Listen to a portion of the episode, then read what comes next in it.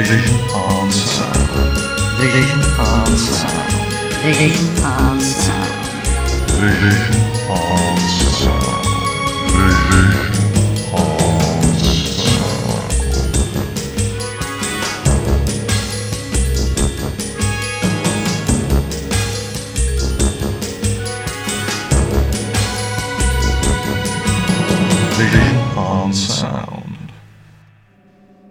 Welcome, one and all, to Vision on Sound here on Fab Radio International with me, Martin Holmes. Our returning co presenter this week is once again the ever popular Warren Cummings, joining me for another meander around the highways and byways of whatever and wherever our conversations, prompted by the topic of television, may take us, whether it's up to the minute stories from the news or fond memories of television shows made before either of us were various twinkles in a meaningful look or three. This week, our journey starts with fond memories of the work of two actors who, in recent months, have both passed on from this world Dennis Waterman and Peter Bowles. And our conversation takes a slightly dark turn as we consider the effect that high profile celebrity deaths have upon those of us who appreciate and remember their work, despite most of us often never having actually met them. Then, via a brief look at Turtle's progress for some reason, we take some time to consider the filming locations used for television programmes we have enjoyed through the years, which takes us, perhaps not too surprisingly, to a lay-by in Gerrard's Cross. So, once again, let's fire up our Fab Radio International time engines and set our coordinates for that London in the decade that taste forgot, where the ties, jacket lapels, and flares were as wide as the River Thames itself.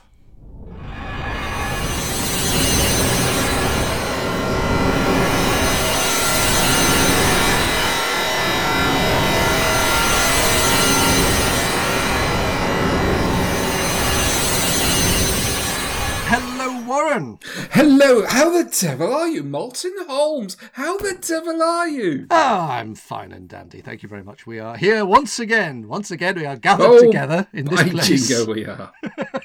And we're going to talk a bit about telly uh, in our strange and peculiar world where we just sort of have conversations about television and things that have been current, things that are old, things that have just happened in the news since we last spoke. Something new, something borrowed, something blue. And I am trying generally to think, you know, I mean, I often think to myself, why would anybody listen to this show? And I think it's because of Warren. You know, we what's our unique selling point? And it's and it's because Oh. like, every, every so often Warren comes along and we have we have a fun hour. So um, that's our USP. If we need a USP, Oh, well, you've just put the bar really high now for me this evening, haven't you? well, I like I like to keep on your toes. It keeps keeps things happening. So um, yes, very quickly. Yes. We are going to just randomly do what we've been doing a couple of times recently and just have a bit of a natter. So, a few things in the news recently. Of course, one of your, I presume, uh, were you fond of uh, Dennis Waterman? What do you mean in a biblical sense? No, in the sense of as a, as a, did you enjoy his work? Um, yes, but he was very pigeonholed, wasn't he? Bless him. Funny you should talk about Dennis. I've got my notes about Dennis in front of me, actually. No, that's handy. Do you want me to sing it? Dennis written it, so shall I sing it? Can you write a song in, in five minutes that's the title of our show? it Might become our new title sequence. I could be so good for you. Oh, not that one. You No. had that one. Uh, we could talk about the telly. We could talk about the telly. No, Apples and pears, apples, Apples and and pears. God, blimey, love a duck. little bit cockney, little bit cockney. Ooh, our geezer, little dodgy maybe, but underneath these, all right, is Arthur. Oh no, that was one of his songs as well. Oh no, that was by the Firm, wasn't it? Yeah. So Arthur Daley, little dodgy maybe. yes, the famous musician and sometime actor Dennis Waterman passed recently. Yes. Uh, Yeah. Obviously, a big part of the Sweeney and uh, Minder for us. But uh, Mm-hmm. what, what what's the um, Lives and Loves of a She Devil? I, I forgot he was in Lives and Loves of a She Devil. Just William. Just William, but not the Bonnie Langford version. No, not not the one that was screaming, screaming till I'm thick hmm. version. No, the 1962 BBC hmm. William Brown, hmm. or AKA. Was he about forty William. when he did that? smoking, smoking twenty a day or whatever. It was. Well, there's this wonderful speech that he does because he wins the Evening Standard Award in 1970 something or other for his part in the Sweeney Okay. for best newcomer. and he he goes up onto stage and he gives this wonderful short speech and basically makes it is so sarcastic and drops hints that he's been working since the late 50s and nobody's taken a blind notice of him. And he's been on mainstream telly and no one's mentioned his name before. And he gets this award for best newcomer. It's brilliant. It is on youtube. It's a wonderful clip. And he's half cut as well which actually helps as well Only half. Oh, that's... only half yes uh, well you know We believe they had a few sherbets filming the Sweeney. Well, yes. What was it um, Sheila says about her husband, the dear old John Thaw? Thorne? Thor? Spiky character, yes. oh, I'll have a, I'll have a sherbet, please. Thank you. Um, Yes, were in their as you can see, we're doing this show on water. On water. Well, we've diluted the whiskey a bit, yes. We're on the rocks already. A This is the dram. Titanic, mate. We've hit the iceberg and we're going down by the head. I'm jumped into the water. I have a chair and a spoon. I'm making for sure. and um, they were going through what uh, she classed as their alcoholic period. Oh, and which apparently commenced at the beginning of the series and finished at the end of the oh I thought you were going to say commenced at the beginning of the 1960s and went through to the end of the, the 1990s. Yeah, De- De- Dennis. I like Dennis Waterman because of the Sweeney. That's Hmm. obviously going to be the first thing that's introduced to me to him. Um, there's very little that survives, isn't there, of just William? Yeah. Think only a few bits Well, and as, pieces. as indeed a lot of 60s TV. It's, it, it's, yeah, but he did a lot of stage work. He was in the West End. He was in Lionel Bart's um, version of Oliver at the Mermaid in London. Nice big hat. Yeah, that's a nice. And in 1968, forgive the term of the phrase, the film Up the Junction. Oh, He was in that. He was in pro- Colditz as well. Proper acting. Yeah, proper actor. He was in Colditz as well Mhm. As a Gestapo officer. And unfortunately, he was in the Hammer film Scars of Dracula, and he was about as effectual as a cream cake in a furnace. I, I watched it the other day, and um, I started yawning ten minutes into it when he appeared. Oh, dear. It just, it was not good. Right. It was not good. It was not his best appearance, but It wasn't lifting something to a slightly higher level uh, in any way, shape, or form. In No, and he was. Uh, he just plays a Cockney, doesn't he? He's very good at playing Cockney. He's from South London anyway, but South London, he's not really born within the sight of bow legs. No.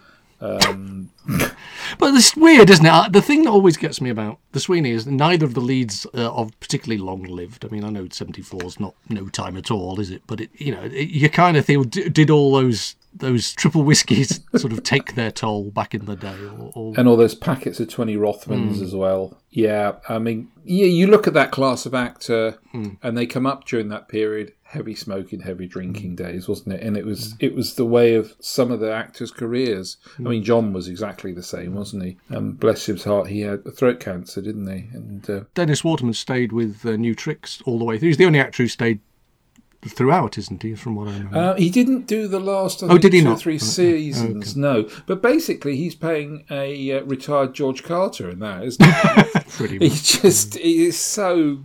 Oh, and he sang the theme tune, didn't he? Yeah, I, I- I know it's it's a bit 21st century, really. But were you a fan of New Tricks at all, or did you just think it was a bit cheesy?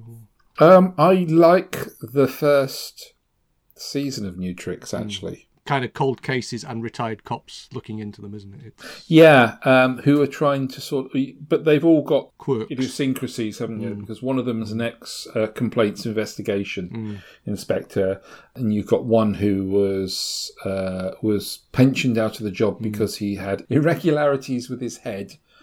And you've got an, uh, the Dennis Waterman character who is a bit of a fly by night. It's it's hinted he was in the flying squad, wasn't it? Yeah. It's kind of last of the summer wine for old policemen, isn't it? When, when they go down go down the hill In a a bathtub with a strap on blue light on the front. Chasing those other three blokes in the other bath. Yeah. yes.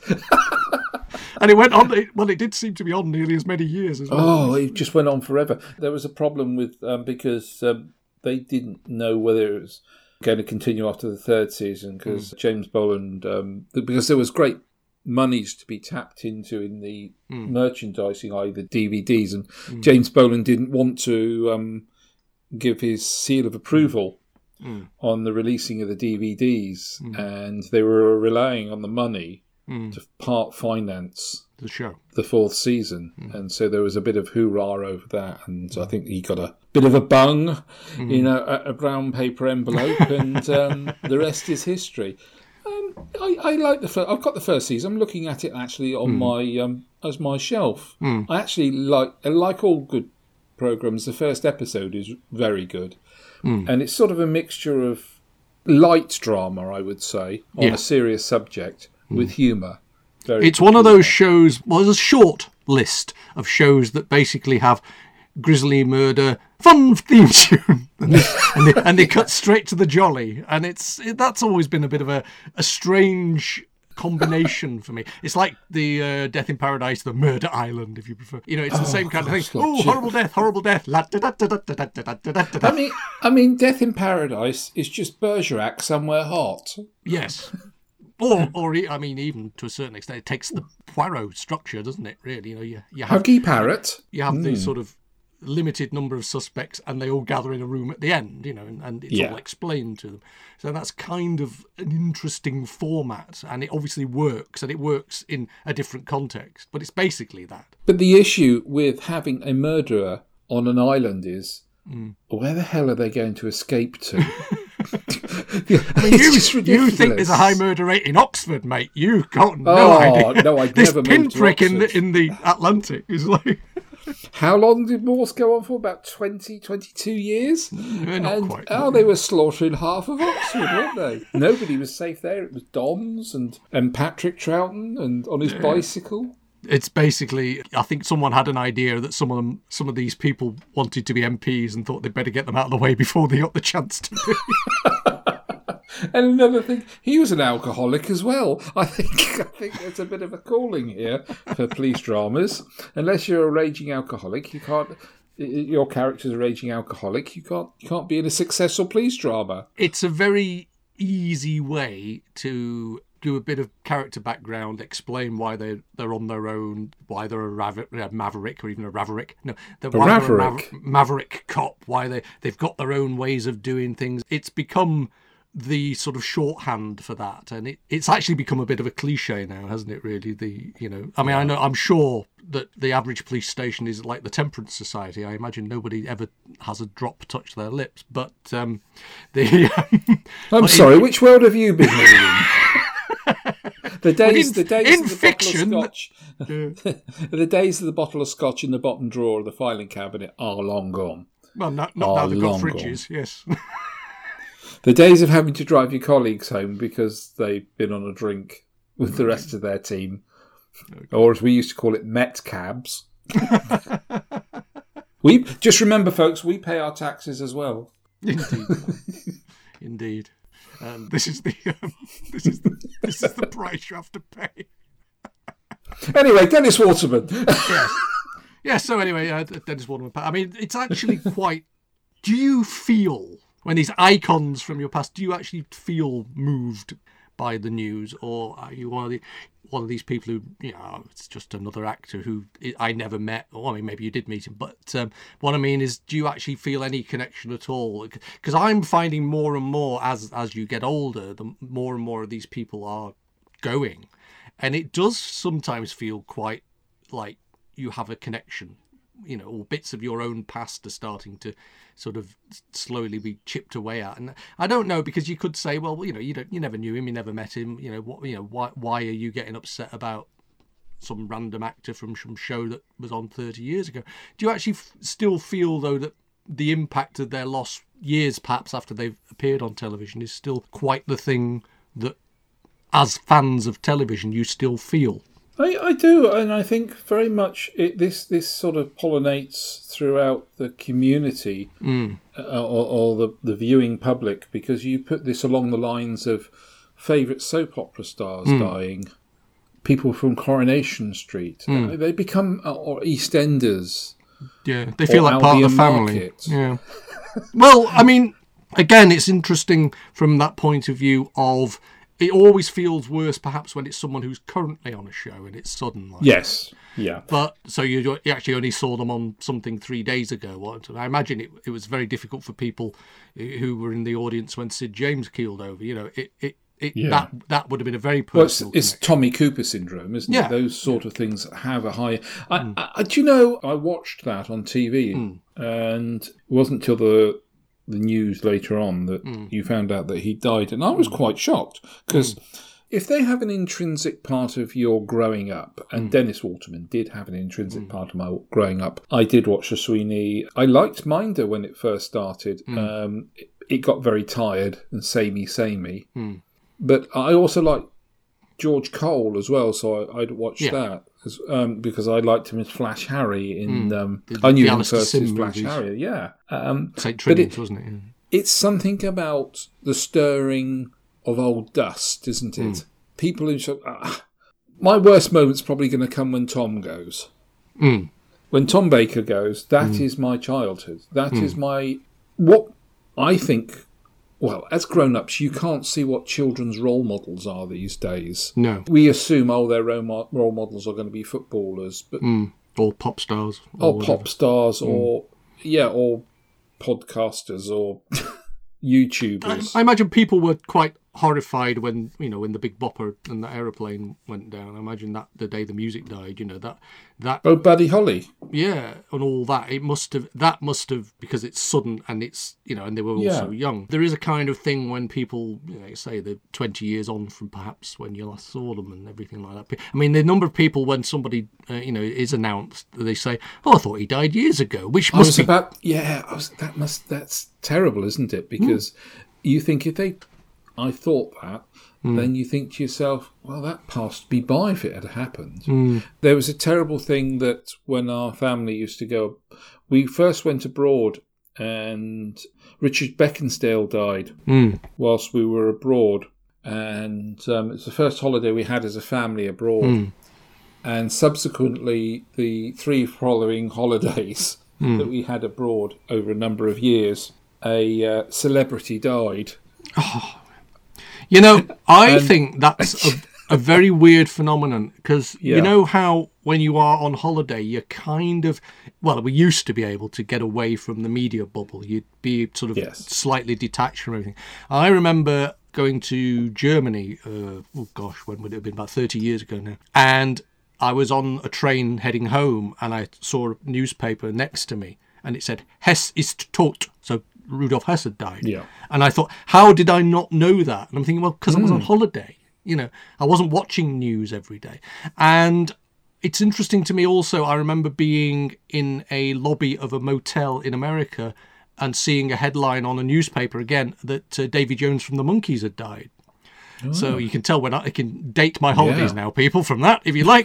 but um, it's actually at home, if something like that happened that I felt a connection to, I'd be devouring everything. I'd be watching the news. I'd be reading all the what there was to read about it, I suppose. So actually, to just catch a headline while you're away and go, oh, that's sad, and uh, I'd, you know, and you and you sort of find it, trying to find an excuse to pick up a newspaper at some point during the day, you know. Um, you see, I don't like to pick up newspapers. I used to when I used to work in London. I used to pick up the Metro and read it. The, Yeah. uh, that terrible, just to pass uh, the hour of catching the train into Yeah. the city. But I remember being on a London bus, and I must have been about eleven or twelve, and I was visiting my aunt, great aunt up there, and I was catching the bus. It was a 52 and it was in Kensington High Street.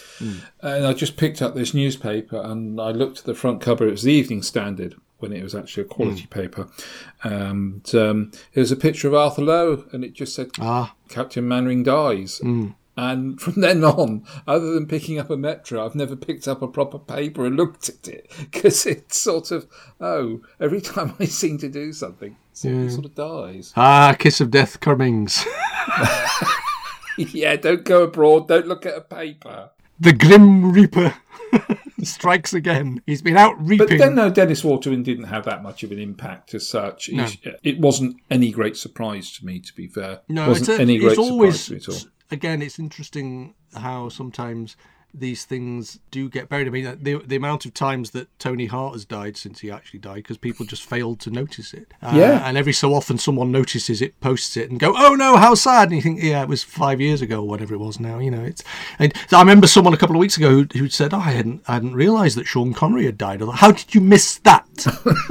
How did you miss that? I, you know, but again, sometimes the thing is that if you time these things rightly, you can sneak away on a really, Nobody- really big news day, and nobody will Yeah. notice. You know. Yeah, good skill. That takes good skills as well. I mean, a couple of months ago, I tell you what gets me is uh, Peter Bowles. yes, Peter Bowles, famous actor for To the Manor Born for most Mm-hmm. people, but actually, television fans will know him from a, a great deal of other things. Yes. You know, appearing in the Avengers, in Callan, in uh, funnily enough, I the day before he died, Survivors, I was even. watching an Avengers episode he was in, but uh, he keeps fault, popping up. isn't it? He's well, he's in the opening episode of Survivors, and it's not a Peter Bowles show, which still astonishes me. he appears with James Bolam in uh, Only When I Laugh, so you know. So Yeah, again, never mind. We Yeah, all well- have our crosses to bear. which you can get on DVD, surprisingly. I, I, I'd like to going off on a tangent because I like to go off on a tangent because there's no bicycles, but take a Mm. tangent it's quicker. I loved only when I laughed, but there was one thing that used to really bug me. It Mm. was, was it Peter cheap. Bowles? It was cheap. I, I, it was Oh, a yeah. Hmm. It was a four hander, wasn't it? Um, but there was only ever one set. Yeah, and and the other thing is that four years in hospital seems seems a lot. really. Well, he's having his wallet removed. James Bolam wouldn't allow him to have the operation. no, not unless he got a bung in a brown envelope. Exactly. Yeah, am I going to be able to transmit this? Am I going to get lawyers? Oh dear me. Anyway, no. Um, so Peter Bowles. Now Peter Bowles connection because I have uh, recently. I, I, have you been watching any old telly recently? Um, not particularly old, old telly. Oh, I have actually. Yes, 1970s stuff I've been watching. Right, because I've had a bit of a phase Yes. recently. I've had a bit of a phase where I was feeling a bit I'm sorry to hear defeated by many things, and one of the things I was feeling defeated by was the amount of time I was spending watching telly. Which, considering we're doing this show, yes. So next week, the entire theme of the show is going to be completely. We're not actually going to talk about telly anymore. We're going to talk about budgies. No, um, we're going to We're going to do it by mime. yes, radio mime, yes. But uh, I had a really low couple of days, and I, I just, you know, that thing where you go and you sort of go along the shelf and you think, oh, what shall I watch? What shall I watch? And I couldn't really think of anything. And off the shelf recently, I picked a little set I bought two or three years ago in a sale. Of mm-hmm. which was a, a dual, it was two series in one box set, which was called The Hanged Man and Turtles Progress. Oh, I've heard of Turtles Progress. Yeah. I remember really enjoying Turtles Progress. One of those very few shows, a bit like Charles Endell Esquire, that I remember watching with my dad. And we liked Turtles Progress. Now, I hadn't realised it was a sort of semi comedy spin off from The Hanged Man. And it's been on the shelf for a long time simply because I thought, oh, I don't know if I fancy The Hanged Man. It sounds very dour and the characters hmm. don't sound very likeable. But I thought, well, I've- you know, I had nothing. I was, you know, it's like you you fancy watching something, but you don't want to watch something specific. And so I put on the Yes. Hangman. And I found I watched the entire series in a day, and it was perfectly adequate. No, it's as, as a piece of 1975, slightly people on the peripheries drama. It was perfectly Yeah. acceptable. But I put into uh, Turtles Progress is a joy. It's an absolute joy to watch. Yeah, I love it, and I know I, I haven't seen it for years. it's very weird. It's kind of got that minder vibe going on. It's got those, you know, dodgy deals and all that kind of thing. I mean, the, I don't know if you remember the premise of it, but uh, Razor Eddie Malone, played Yes. by the, the wonderful Michael Attwell, who in The Hanged Man is actually the, the same character who's played by Gareth Hunt, which is kind of interesting connection. Hmm. But Razor Eddie Malone and Turtle, I can never remember his first name. I'm not even sure he actually had one. John Landry playing that, come into possession of a number of stolen safe deposit boxes, and basically they open one a week, and that's the story of the week. And it's a nice little series. But the cast, the people who turn up. I mean, James Grout is in it as a as a policeman. you know, But um, James Grout is always a policeman. well, yes, except when he's a villain, and that's the weird thing. It's a Yorkshire television production. So actually, Ah. about seven years before he, he plays a villain in the Beiderbecke affair, Ah. spoiler alert, um, he he's he's there playing a copper. Only in the first series, the, the same copper in the second series is played by David Swift. So they don't rename the character; they they just replace the actor, which is one of those strange and peculiar things that sometimes happens for reasons like Diana Rigg being replaced by Patricia Hodge in All Creatures Great and Small. But sometimes it's it's just availability. But the astonishing, I mean, Anthony Sher turned up in an episode today, No? as did Peter Bowles, and that would have been about 1979. So it's it's kind of fascinating as a piece of Yorkshire TV from 1979. The amount of those brilliant character actors that you see in all sorts of things that turn up in it. It's a surprisingly enjoyable series. May I ask, was Peter Bowles doing his upper crust accent, or was he actually doing his native Yorkshire? Well, he was playing a he was playing a, a dodgy uh, chief superintendent. so, Oh so yeah, you would have sounded one hundred percent genuine. I can assure you. oh, do you want the pension now? Oh, I can hear them clattering through the door as I speak. Typecast again, I see. But yeah, no, anyway, and I tell you what, the other thing I got off the shelf, the other thing I got off the shelf, and, and this mm-hmm. might surprise you, Dust. because you know I'm not massively keen on sitcoms, Yeah. but I got a sitcom off the shelf. I got a sitcom I've had again on the shelf for two or three years, Sink or Swim. Do you remember Sink or Swim? Oh yes, sink or swim. Yes, I do remember that. Um, yes, that's a I- laugher series, isn't it? Yeah, yeah. I remember the first series because I remember the ending with the, the, the, the boats on the back of the lorry going down the motorway. that's right. Yeah. Um, but no, I when I was in Bristol, yeah, they'd filmed a lot in Bristol. yeah, a few years back, I went to see where it was moored up Mm-hmm. and everything. Yeah, it's quite sad, really, to do that. That's a typical TV buff fan type thing, isn't it? I'll go and just see where the boat was moored. Well, it's funny because that's one of the things on the things I was going to talk to you about location, uh, lo- visiting ah. locations. Are, are you a fan of the visit of the location? I don't specifically go anywhere unless it's Right. beautiful mm. and serene and relaxing mm. and picturesque, mm. rather than visit it as a location. You haven't gone and vi- visited seven different quarries just because Tom Baker was there once or Douglas Adams was there once or something like that. I usually, yeah, I usually sort of accidentally find myself Ah, in places where I go, oh, this looks familiar. Oh, Right. God, it was Skaro, yes.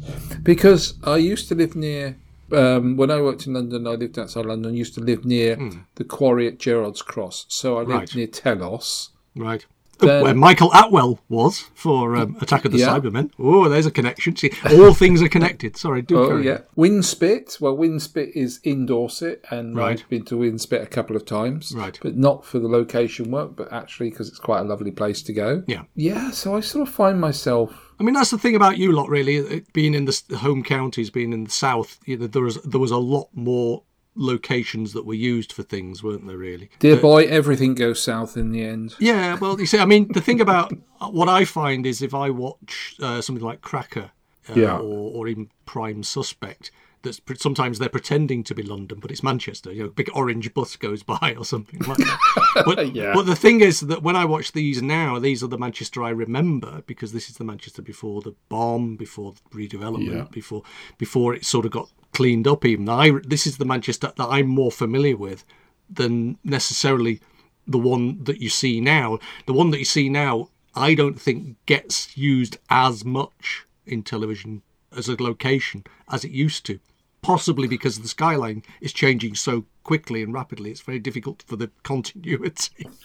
So, so I'm going to throw, throw a question into you because I wanted to ask you this, and this has given me the opportunity. Being a Ma- uh, are you a Mancunian? Uh, well, uh, bo- uh, born and raised in Stockport, so so probably proper Mancunians would say no. But you would. I live in. I, I'm in the periphery. Yeah, I'm in the, Okay. Did you watch um, Life on Mars? Uh, yes, all that part of that was filmed at Stockport Town Hall. Yes. Yeah, really. I was going to say when you watch something like Life on Mars, and Are you location spotting? are you location spotting, or are you watching something going that wasn't like that in seventy something? Or I thought I remember when this was there and that was there. Where is it? Uh, what I, I'm more fascinated by, and I do this quite a lot with films as well, is bonkers geography. So I, can, Oh, I mean, yes, linking stuff. If you watch something like Star Trek Four, where they go to San Francisco, Mm-hmm. and how you know they're on a bus going one way across the bridge, but actually where that takes them is somewhere else completely. And Monterey Bay is 300 miles away, and all that kind of thing. I love that stuff. And Yosemite being another 300 miles, but in a different direction. All those things. That mean that's Star Trek Five, but you know, but it's just that there's a wonderful bit in uh, the Roger Moore, The Spy Who Loved Me, where he he takes a walk at Karnak. And Oh he- yes, he's and yes, he walks a couple yeah. of hundred yards to uh, Abu Simbel, which is about Yes. 200 miles away, Yes. and things like that. I mean, because Giza, you know, all basically all the pyramids and all the temples and all must be in about 100 yards from each other. Yeah, Egypt, and- absolutely. And, and Yeah. really and I love that mad geography, and of course you get that as well. Especially when it's, I mean, how can Doctor Who be filming in London when Cardiff looks perfectly like London most of the time?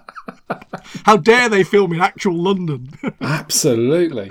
I mean, films have always bugged me. Um, Even old films where you're having car chases, and I get very upset. Going, you cannot do that because logically that road does you've come down does not arrive here. It's ridiculous. Don't no, it's a one way street. Don't be stupid. Bullitt's great for that. I'll tell you what, one thing I do love. There's a I can't remember which episode of The Saint it is, but there's uh, Peter Yates directed it. I think it's something like The King of Diamonds or something. The titles I haven't got it to hand, but that he does basically a prototype for Bullitt. He's got the you know the Saint's Volvo in Oh, black and yes, white yes. going round London, and he's got all the cameras in the cars and everything like that. He's doing a proper nighttime car chase in the Saint, and you think, yeah, no, it's Peter Yates. No surprise. You know how you can always spot a PJ Uh, Hammond, yeah. PJ Hammond directing because it's been shot through a, a window or a or a jam Yeah. jar or something. I was thinking, oh, you obviously you can spot a Yates Saint episode because it, it's all suddenly on film and it's all sort of being shot with roving cameras in cars. He's like, I want to be a Hollywood, I want to do a Hollywood car chase. I want one. I want one. I want one. I want one. But are you a locations fan? I mean, I imagine having spent a lot of time in London, basically everywhere's a location, really, isn't it? Yeah, I think London. Yeah, you do play in, in being particular fans of particular programs. Hmm. You'll sit there and go, "Yeah, that's there, that's there." Well, I'm a I'm a police box spotter in old films. I like to spot I do, box. yes, and in yes. an old TV series when they were still sort of quite common on the streets of you know so things like what's the Robert Beatty one nine nine nine. Dial nine nine nine and you just see one or you, or there's one in the background at the Tower of London or something and, Oh, and of you're course thinking of Gideon's Way, aren't Gideon's you? Way as well. Yes. Yes. But you actually, what I mean is, there are maps, aren't there, which actually have the old police box sites marked on them, so you There can actually are. start to work out the locations of where they were, where the camera must have been for that. And I know there are people. I mean, there, there are books, aren't there, of locations for certain TV shows, and people go and visit them, and presumably. If you want to dress up in a stripy costume and, and go to Port yeah. Miriam, you can do that. You know, you might find all the Doctor Who fans dressed in, in Renaissance gear coming the other way you. Lobbing oranges at you. You look so wistful. Splat. but have you ever actually sort of, you know, specifically gone somewhere because it was a location for something? I'm trying to think whether I have or not. Um, I think I might have done. Well, I know you've been to the Seeds of Doom house, haven't you? Oh yeah, but that's that's because it's in the same county in which I live in. Yeah, so that's just one of the stately homes you would But visit. yes, I went there particularly. I went with Andrew and Lisa. I went there particularly because it was a location. That's true. Yes, I did. And I went, oh, this is exceptionally small, Well, which I was quite surprised at. And the grounds and the house weren't particularly big. I think that's an interesting thing, though, isn't it? It's amazing to me, even to go to Portmeirion and realise what a compact space it actually is. Yeah. Uh, I I know there were bits, the, the grounds do extend quite far, but the actual, the built up part, it's quite tiny, really, and compacted. And literally, you can go to another corner and film a different angle, and it looks like a completely different place. You can see the appeal of somewhere like that. But you also find out that sometimes that when you read into location work, you find that the building that's used as the main one, and then there's a shed, and it's 100 yards away. it's just amazingly the need for filming to be cheap and therefore Yes. all the sites to be very close to each other does actually surprise you when you go to a place. You know, like when you meet people in real life and they're a foot shorter than you think they must be. I think I think there's a similar kind of They've only got one foot. Well, no, a foot. sh- Yeah, and but Yeah, they're in, yeah. but these places are much more compact. Oh, Does everywhere look bigger on television?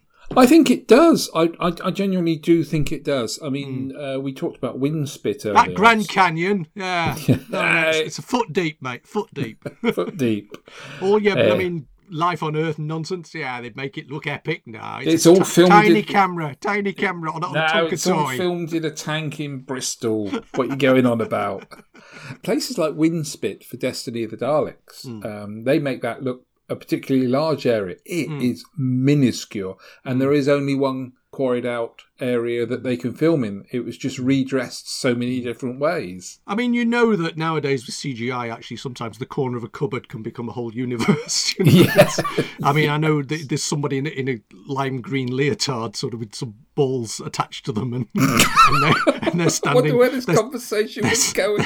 they're standing in front of a, a you know a, a green tarpaulin, but. I've been to that club. But in the days pre CGI, the, the ability of cameramen to make somewhere look like it was an entire alien world, and it's you know if you move the camera one foot to the left, you'll see that chimney, or you'll see that TV aerial, or something like that. Yeah, well, time is money as well when you it, it's it, it's quickly shot and run, isn't it? Well, you Because- were telling me this when we were talking about the Sweeney all those months ago, weren't you? About how everything had to be half an hour from from their Uh, base. From Hammersmith, yeah, because um, the base had to be half an hour, and it was literally a case of well, if it rains, we can go back to the studios and film in there. We're not going to lose much. Would you take a guess on what would be the most filmed landmark in London? I'm assuming it's either Big Ben or Tower Bridge, but Well, no, I wasn't going to go for either Oh, of those. okay. Actually, I was going to go for Trafalgar Square. I was thinking it might also be the wharves, that were the old wharves, because everywhere used to film. Oh God, That used to occasionally be Singapore, didn't it? Yeah. Here we are. We got to show them we're by the Thames. Show them that crane. That'll do. I, I think there is a fascinating thing about when you watch old telly, especially old telly, that it's, I mean, you know, something like Tenko, which you know was filmed in a sandpit, but the amount of, I mean, yes, they would film in actual Singapore, but there are lots of, when the shows we used to watch as children were globe trotting all over the place. Most Hmm. of them were a pot plant and 100 yards from the front door. I mean, I, you, you think about yeah. the, the grand house of Pinewood and how, Oh, the number how many people's houses it been was. redressed, yes. ITC is probably the the company that pushed the envelope as far as it could Mm. possibly filming at Elstree and trying to redress Elstree Studios as somewhere foreign Well, I mean that Cote and d'Azur, glorious the Persuaders, and it's amazing, isn't it? yeah. I mean, that driving that Ferrari and that Aston Martin along the A62 and pretending it's the Cote d'Azur. No. We know they really went there. We know they went, but that was one of the few ones that they did. Well, there's also an entire episode of the Persuaders which seems to take place on a, an unopened motorways. oh yes, there's some, there's a lot of TV stuff that does that. I mean, Whoops Apocalypse when they're driving down the motorway. It hmm. is clearly the M25 and it hasn't been finished. You've got Dixon of Dock Green that having a slowest car chase in the entire history of television down the M5 uh, whilst it's still being built. But by the time they got to the end of it, there was someone cutting a ribbon.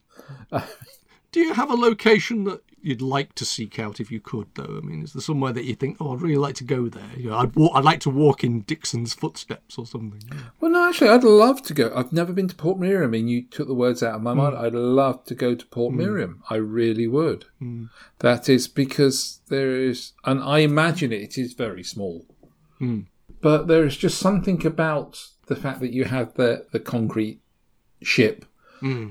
and the tide going out there. And when the tide goes out of Portmeirion, it goes a heck of a distance, doesn't it? Hmm. So that also gives it that isolated feel to it hmm. as well, like the sea's not coming back because it doesn't want to. I think there's a, there's a nice thing about the actual episodes of the half hour episodes of Danger Man that filmed there as well, which was a good six years earlier, six seven years earlier, and you can almost see the gears clicking in Patrick McGoohan's mind, you know, hold on, we could pretend this is Italy or something, you know.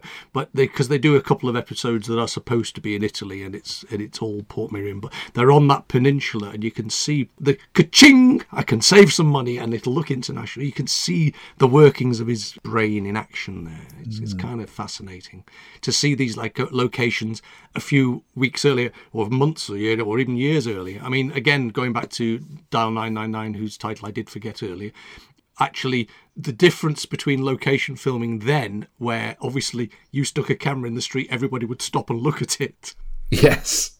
from from nowadays where you know you've got all these people clearing the crowds away. Do you ever still spot somebody glancing at the camera? I don't because they have these wonderful ways now of sort of they're either doing high shots, aren't they, or they're hmm. they're they're shooting from through boxes and things hmm. like this, aren't they? they? But there's the old trick, isn't there, of having the fake camera. Mm. So they'll set up the distraction camera that everybody will look at, and they won't be using that. And that's what I always trick. liked, the, the other ITC thing that I liked is that uh, certainly in the peak ITC years is when they would be filming two series at the same time, and I often get the, I do often get the impression that, that the, the camera crew for Department S or have just nipped round the corner, and then the crew from Randall and Hopkirk, come back round the other side and use their and you, and you sometimes wonder if you can just see them disappearing in the in the at the edge of the shot, you know. And all you can hear is Lew Grade going, "Excellent, more money," as he Well- as his sixty-foot cigar is lit. Well, they did. I mean, they use the same cars for both shows. I just think it's Ah. wonderful that the, the, the the sense that they could actually think, "Hmm, but we can save a few quid here. That's that's nice. And of My- course, that London, uh, that I, I I mean, I'm like I I, I don't haven't spent a lot of time in London, but one of the thing, I mean, we talked about this when we talked about the Blue Lamp. I just love those lost worlds. Those those when the you know you you see the streets with these old cars on them and they're quite open and and the Yeah. streets you I mean you those when you see location footage where people just walk straight down Downing Street, you know, it's Yes, yeah, You know. and there was no. I remember, I remember walking up as a child in the seventies. You could walk. You can have your picture taken on the And doorstep. you, couldn't you could have your picture, yeah, literally, quite literally have your, ask the policeman, could I have my picture? And he'll go, yes, there's nobody here, you can have your photos. And it's quite amazing. I remember when the gates came in, there was a bit of a hoorah when Hmm. the gates came in. They they came in shortly after Mrs. Thatcher, I believe, didn't they? you did. uh, as a security issue. But would you like to know my unexpected visit to a film location which was the most unglamorous film location I'd ever been, which isn't where it says it is in the programme? it doesn't, it's not when you went to see the the bill.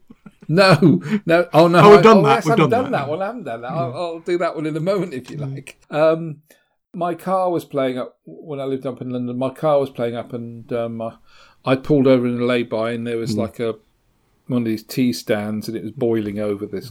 The car. And did John Cleese come and hit your car with a stick? You're actually you're you're not too far away from Oh, my! location.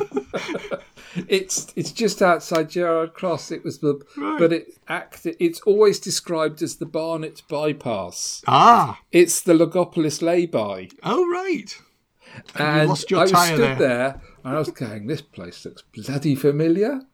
And um, and the the M25 flyover would have been set back slightly. It wouldn't have been built. The flyover wouldn't have been built at that point. I don't Right. think because it's not in any of the shots. No, And I'm looking at across, and I'm looking at the wonky fence on and the there's a white figure there. There's a bloke all dressed in white waving at me. I'm, I'm looking at it and I went, bloody hell, I'm in the Logopolis lay-by. and that was, and it started to piddle with rain. That is about as, that is as bad as But you didn't you my, didn't uh, get harangued by an Australian. air hostess. No, no, No, she's looking for a knight errant. When you went back to your car, there were some action men on the front seat. so he escaped. I'm assuming the police box had gone by then, Oh, the police box. Yeah, well, or you would have recognised it straight away. prior to transmission, they demolished the police box, hadn't they? A few months prior to transmission. Well, that's what you do, isn't it? You sort of you get a film crew. They say, uh, "Can we come and film in your place?" And you go, "Oh yes." You give all the permissions, and then you demolish it. demolish the police box. Yeah. What's that massive, massive factory or old ruined factory that was used in Blake Seven. You know, the one uh, with Deeta Deeta Tarrant and gets Oh yes. and and that Oh, turns it's- up in the Sweeney and it turns up in Oh, the Avengers. Oh in that case, then yeah, I can tell you exactly where that is. Yes, that's the Southall Gasworks. ah, Literally, uh, it's an invasion of the dinosaurs, and you know how you can tell it's the Southall Gasworks. Go You've on. got a street. It was housing that was built before you used to get to the um, the old industrial units. There used to be housing for the gasworks staff. Right. and you quite often saw them being redressed and used in 70s dramas because on the corner there's a pub Yeah. it's a black and white building and it has the chiswick brewery written on it and it's not but that was the name of the company that Right. supplied beer for the workers for the southall gas company so ah, when you watch your 70s program your 60s or your 70s drama hmm. and they show that that is the old Southall gas plant, and it would have it that was open till well, it's gone now because that's hmm. gone to housing. Because last Yeah, time I went up to London, went past it on the train, and I went, "Oh, the gasworks have gone." Hmm. I There's always used of- to recognise it, and yeah, it used to, and it's the fa- it's got the famous hangar I don't know like they had in the professionals where they hmm. drive in and the roof is gone, but you've hmm. got the lattice work at the top, hmm. and that used to turn up in a lot of things like the Sweeney, the professionals, those type of shows where they used to skid round in their cars and do things like that. Yeah, that's that's the famous Southall Gasworks. Makes you wonder where they film this stuff now because they knocked all these things down, didn't they? I know. Oh, it's, funny when you look at location listings, uh, even because White City was used quite a lot as well, wasn't it? And that got flattened as well. So, well, the old White City station, isn't it, opposite the and, BBC? and of course, all Yeah. that stuff, all that wasteland near Tower Bridge as well, that is now all developed and Oh yeah, I yes, I remember the coach park being there in the seventies. Um, but now that's County Hall. But there used to be a huge coach park there in the seventies, and that used to be a really run-down area. Um, you didn't go down there because there was no walkway along the front of the Thames. It was just derelict space, and that was quite weird to see. Uh, Of course, the number of times Butler's Wharf appears in the seventies and eighties. And it's either used for Sherlock Holmes because it's used a lot for um, mudlarking. Murder by Decree and such such films as that to give it that sort of East End vibe to it. Yes. But it's usually, I mean, even that turned. I watched the um, the episode Regan the other day, and that's that's bloody Butler's Wharf as well. but yeah, I mean, you got Dalek Invasion of Earth. That was Butler's Wharf as well, weren't you? Which, strangely enough, they used for um, Resurrection of the Daleks as well. And of course, the Isle of Dogs basically is now the Millennium Dome, isn't it? So, Yeah. I mean, I, I remember staying on, on the Isle of Dogs, you know, as a kid for some weekend event or other, you know. So uh, yeah, it's uh, it's amazing, really. I know we, we talk about locations, but I remember when we watched Maigret, No. the Maigret, Rupert Davies Maigret, could be filmed in Paris. When you watch the Rowan Atkinson Maigret, they have to film in Hungary to make it look like Paris because Paris doesn't look like Paris did anymore. And I imagine there's a lot of that with London as well, isn't there?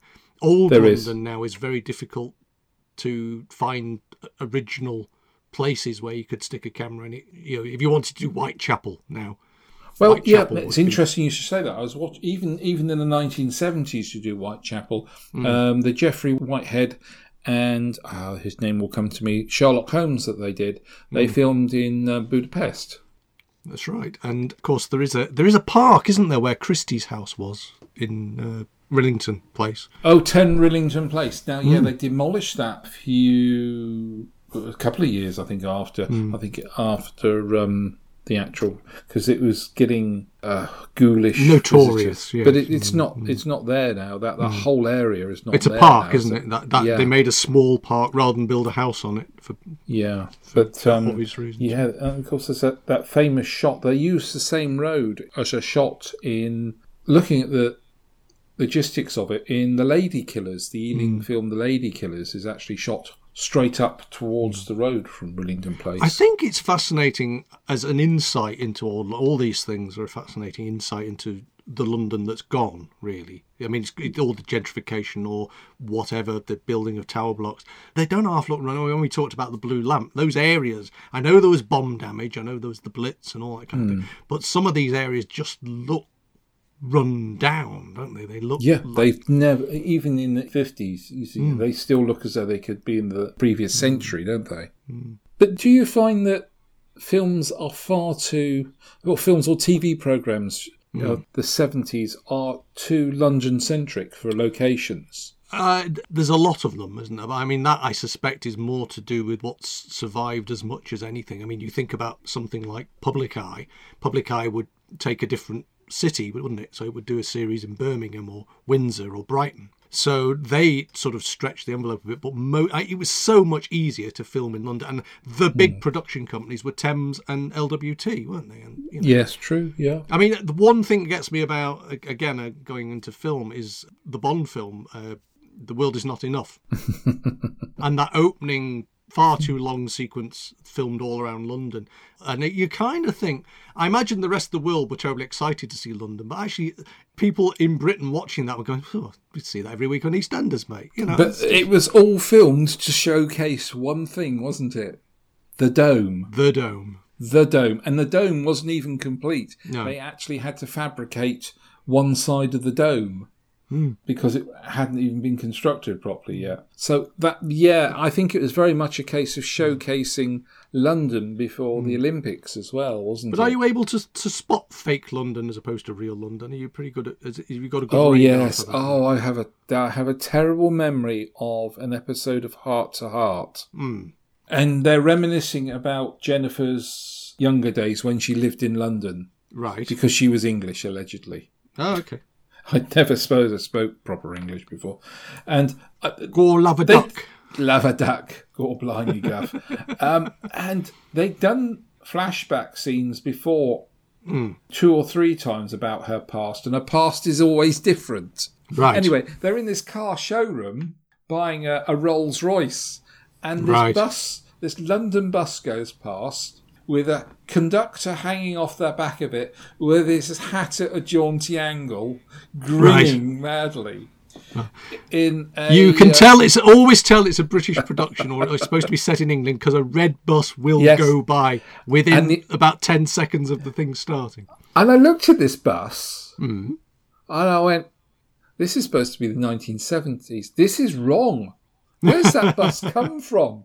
So it was the only bit of transport that you saw. Didn't see Hmm. any other cars. You just saw people walking up and down, bowler hats and umbrellas. Please. I hate it when you do that. Bowler hats. Ah, well. Really, no. What about when Jessica Fletcher goes to Ireland?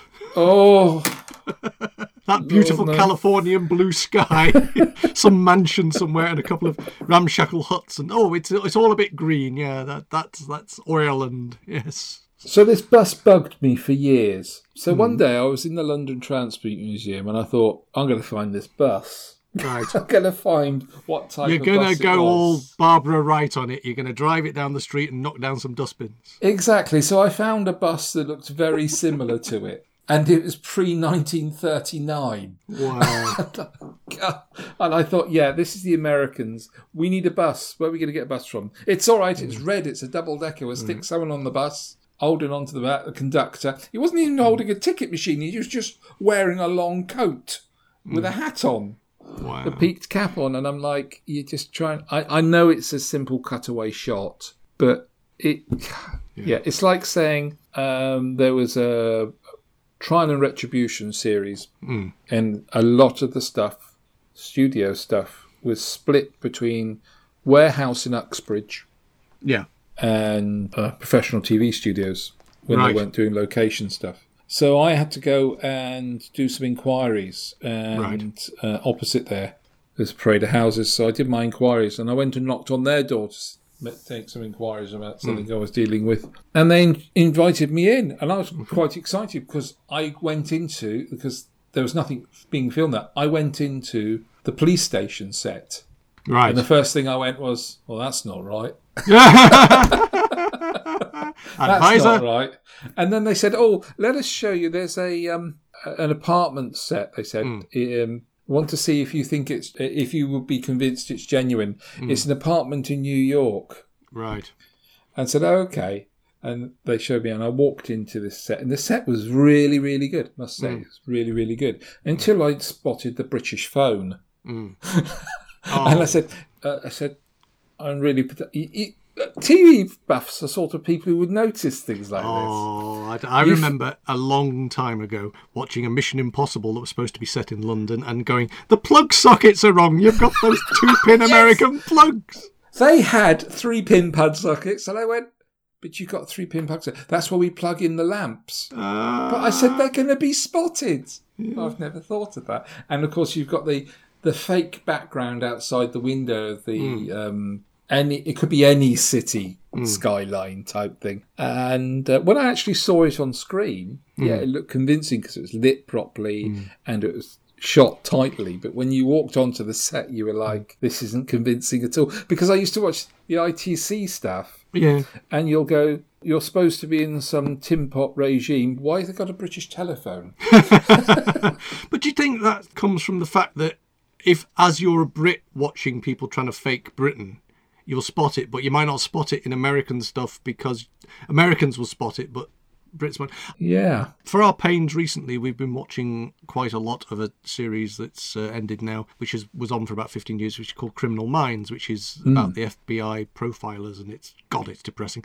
But the, the interesting thing to me is because they that's one of those American shows where the investigators go to a different city every episode, and there always seems to be at some point there seems to be a local bus to let you know. And I actually think somewhere in Los Angeles there must be a depot that has a bus from every single city with every single possible paint job, or they drive them over just for that shot so they can film in downtown LA.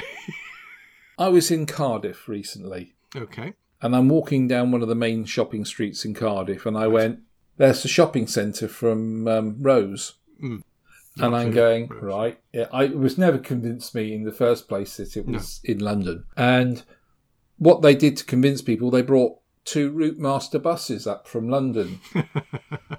Unfortunately, they'd phased out Route Master buses by the time they they filmed Rose, but the the buses were the wrong colour, and um, it was just all wrong. It was just, and you think to yourself, well, that's that's for the international market. Yeah, and, And also a I mean, casual viewer, Maybe if you get carried away by the plot, you don't notice these things. I mean, the one that always gets me in terms of Doctor Who filming is the Runaway Bride that's supposed to be on Christmas Day, and it all the glorious sunshine, middle of. Yes, all the trees are green. It's uh, it's, it's the it's the best summer that, that, that Wales had ever seen. Sorry, London had ever seen. Well, there's lo- lots of and it's lorries. the M4 flyover. It's clearly the M4 flyover. Lots of lots of lorries with Welsh dragons on the front and all that. I'm sure that lorries do drive to London with Welsh dragons on the front, but it's a bit of a stretch. It's like watching Z cars, isn't it? And um, and oh, you're yes, watching it uh, Liverpool, "Oh, yes, the God, Merseyside, yes. mm. They very, very, very rarely filmed anything in Liverpool. Hmm. And you're looking at it and you're going, that's the Guinness factory. Because they use the they use the A4 a lot at night, and you're going, that's the Hoover building. My granddad used to build Hoovers in there. it's ridiculous. So I'm looking at this going, okay, no. And that is when I start to go, right, I probably can find my way around this city by locations. It's it's a funny things that we retain in our brain. And when you find the location, you just overlay the two and you go, oh, oh, is that is that what they filmed? Really? and sometimes and- it's and- impressive, and sometimes Like you not. say, sometimes you just pull up in a lay-by and you suddenly realise you're in a show you watched 20 years earlier. Right. Well, I think we've done our hour there, uh, Warren. Once Oh. again, we've rattled through another hour, so thank you. We started much. off with Dennis Waterman and finished up in a lay bar in Gerrard's Cross. I'm sure that happened more than once. right, well, you take care. And, uh, and it's you nice to too, to Martin. And you take care now. Bye-bye. Bye bye.